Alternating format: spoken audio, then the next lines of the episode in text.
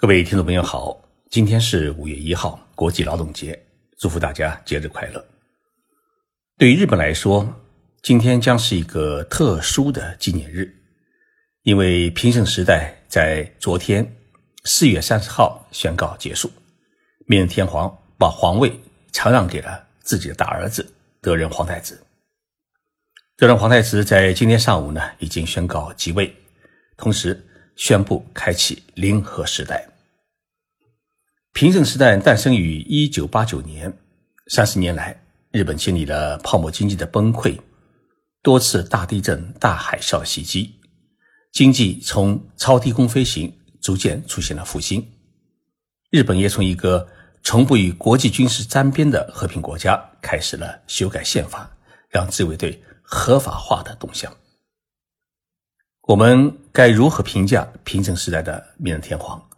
又该如何来寄希望于德仁新天皇？今天的节目，我就来跟大家聊一聊日本的这两代天皇，展望一下临和时代。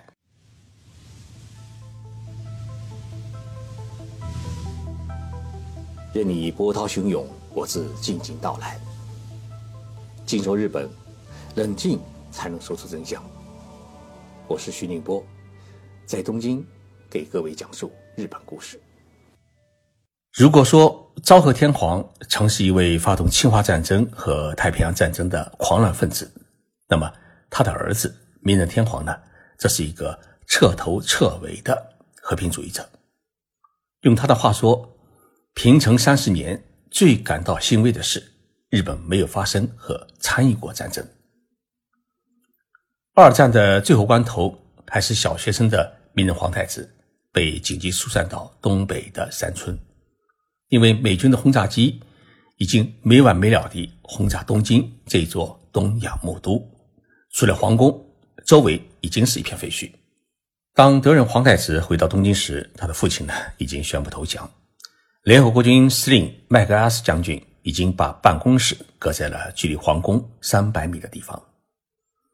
当汽车驶入这一座令他曾经感到骄傲的城市，看到的到处是断墙碎瓦，他的幽小心灵为此感到震撼与伤感。后来，他写下了几个字：“是和平不再战。”联合国军没有杀死他的父亲，也给他留了下小命，但是呢，剥夺了天皇对国家的一切的管理权利。天皇重新回到了六百多年前将军专政的。傀儡时代，美国人为日本制定了一部宪法，规定天皇只是国家的象征，但是谁都不明白这象征是什么意思，只是感觉到从此之后，天皇呢除了会见一些外国元首，偶尔到地方去走一走，平时呢就闲在宫中养鱼。一九八九年，昭和天皇驾崩，已经五十出头的明仁皇太子继位。成为日本历史上的第一百二十五代天皇。看到父亲这么多年来唯唯诺诺的生活，他在思考一个问题：天皇到底应该如何体现象征天皇的存在感？一九九一年，日本长崎县发生了火山爆发，四十四人遇难，两千五百多栋房子被毁，火山还在微动。即位不久的明仁天皇毅然决定要去灾区慰问灾民。当时的日本政府就犯傻了，万一遇到灾难怎么办？老天皇可从来没有这样做过。但是呢，明仁天皇决然前行，而且还带上了皇后。上了年纪的日本老人们每每谈起这件事情，泪珠总会在眼眶里面打转，因为明仁天皇到了灾区。走进灾民的避难所，他做了一件令人意想不到的事情。他走到灾民前，双腿是跪在地上，一直跪着与灾民们交谈。虽然日本民间也有跪他的习俗，但是呢，人们从来没有看到过天皇下跪的身影，因为在日本的传统意识当中，天皇是神，他的圣体只能敬仰而不可亲近。一九四五年秋，陷入会不会被杀担忧之中的昭和天皇，硬着头皮去联合国军司令部拜会麦克阿瑟将军。宫内厅一再要求麦克阿瑟不得与天皇握手，但是会谈结束以后，麦克阿瑟伸出了手，昭和天皇是紧张一会儿，也伸出了手。第二天，日本各大报纸头版头条呢，刊登出一张照片，个子矮小的昭和天皇与身材高大的麦克阿瑟合影的照片。那张照片彻底摧毁了日本国民心目当中。最后的一丝希望，他们感到我们真的失败了。与国民跪谈成了明仁天皇亲民的一大象征。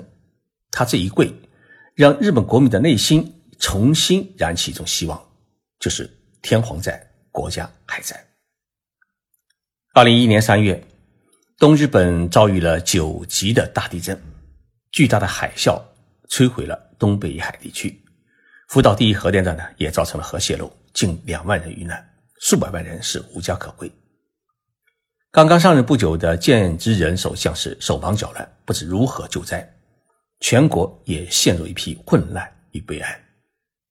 这时候，宫内厅给 NHK 电台送来了一张光盘，是明仁天皇的谈话录像。在这个录像当中，天皇是呼吁国民团结起来，共度难关。为了死去的亲人，也要顽强地生活下去。录像播出以后，许许多多的灾民会在避难所的电视机前落泪，因为在最困难的时候，天皇心里想着我们。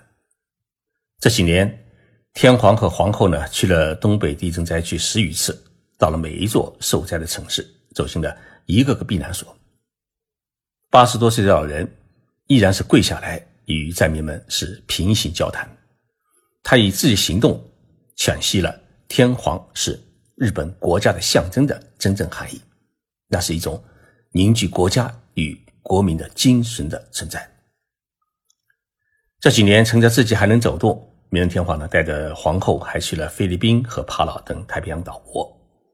作为天皇，他去祭奠在太平洋战争中命运他乡的日本国民，替他的父亲道歉。同时，他还带领两个儿子呢，去参观了七十多年前曾经作为御前作战室的皇宫的地下战壕，拿出父亲宣布日本投降的语音广播的原版胶片，让儿孙们一起收听，让他们记住，我们这个国家不能再走战争之路。天皇是在十年前被查出前列腺癌。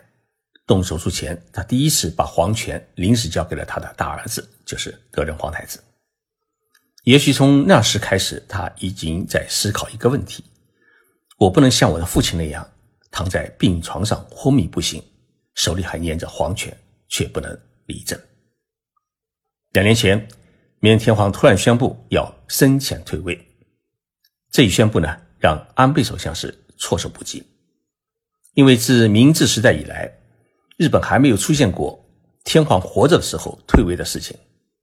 更有传言说，是因为天皇不愿意在自己在位时看到安倍修改和平宪法，所以呢，一时间安倍与明仁天皇的关系就显得十分的紧张。天皇想退位呢，自己还不能想退就退，国会得从法律层面为天皇的生前退位找到借口和理由。为此呢？日本政府专门成立了一个由各界代表组成的退位委员会，提出了各种退位的方案。同时呢，国会也专门制定了一部宪法。也许也是为了避免自己驾崩以后骨肉相争，皇太子的立位权，明天皇呢，趁着自己还在还不糊涂的时候呢，顺利完成了皇位的交接，同时确定了一个后续皇位传承的一个路径图。也就是说，这次呢。他不立新皇太子，而是立小儿子邱孝公为王室，作为德任皇太子继位后的皇位的第一继承人。这样呢，等以后皇位到了需要继承时，皇室可以自己不继位，而把皇权呢直接传给儿子右任亲王继承，这样就可以顺利完成男性天皇的传承。我们可以看出，明仁天皇可谓是傲尽心机。在昨天皇宫举行的退位仪式上面，明仁天皇对国民发表了最后的致辞。他说：“啊，即位三十年来，满怀对国民的深深信赖和敬爱，不断地履行作为天皇的职责，自己呢感到十分的幸福。对国民能够接纳我作为象征天皇，并始终给予我支持，我表示衷心的感谢。我和天皇一道，衷心祝愿。”明日开始的新的联合时代，保持和平并硕果累累。在此，我祝福我国和世界人民安宁与幸福。说完明仁天皇，我们再来说说今天即位的新天皇德仁天皇。德仁天皇出生于一九六零年二月二十三号，是明仁天皇和美智子皇后的长子。德仁的名字来自于中国儒家的经典著作。中庸当中的一句话，这句话是“苟不顾聪明胜之达天德者”。一九八二年，德仁从学习院大学毕业以后呢，呃，进入了学习院大学研究生院深造。不过，德仁皇太子当时选择的专业呢是中世纪交通史和流通史，而不像以往的日本皇成员那样将自然科学作为自己的专攻对象。德仁皇太子在读研期间呢，还于一九八三年到八五年之间前往英国的牛津大学留学，成为日本皇室里面第一个出国留学的皇室成员。在牛津留学期间，他主要对泰晤士河的河运史进行研究，并且还写了两篇有关泰晤士河的论文。二零一七年呢，德仁就任联合国水与卫生顾问委员会的名誉主席，成为第一个在联合国的常设机构里边任职的日本的皇室成员，由于曾有过在英国留学的经历，所以呢，德仁皇太子的英语啊是十分的流利。在二零零一年他访问德国期间，德仁皇太子曾用英语与德国总理迈克尔进行交流，感谢德国对东日本大地震的支援。两人最后用英语聊了四十五分钟。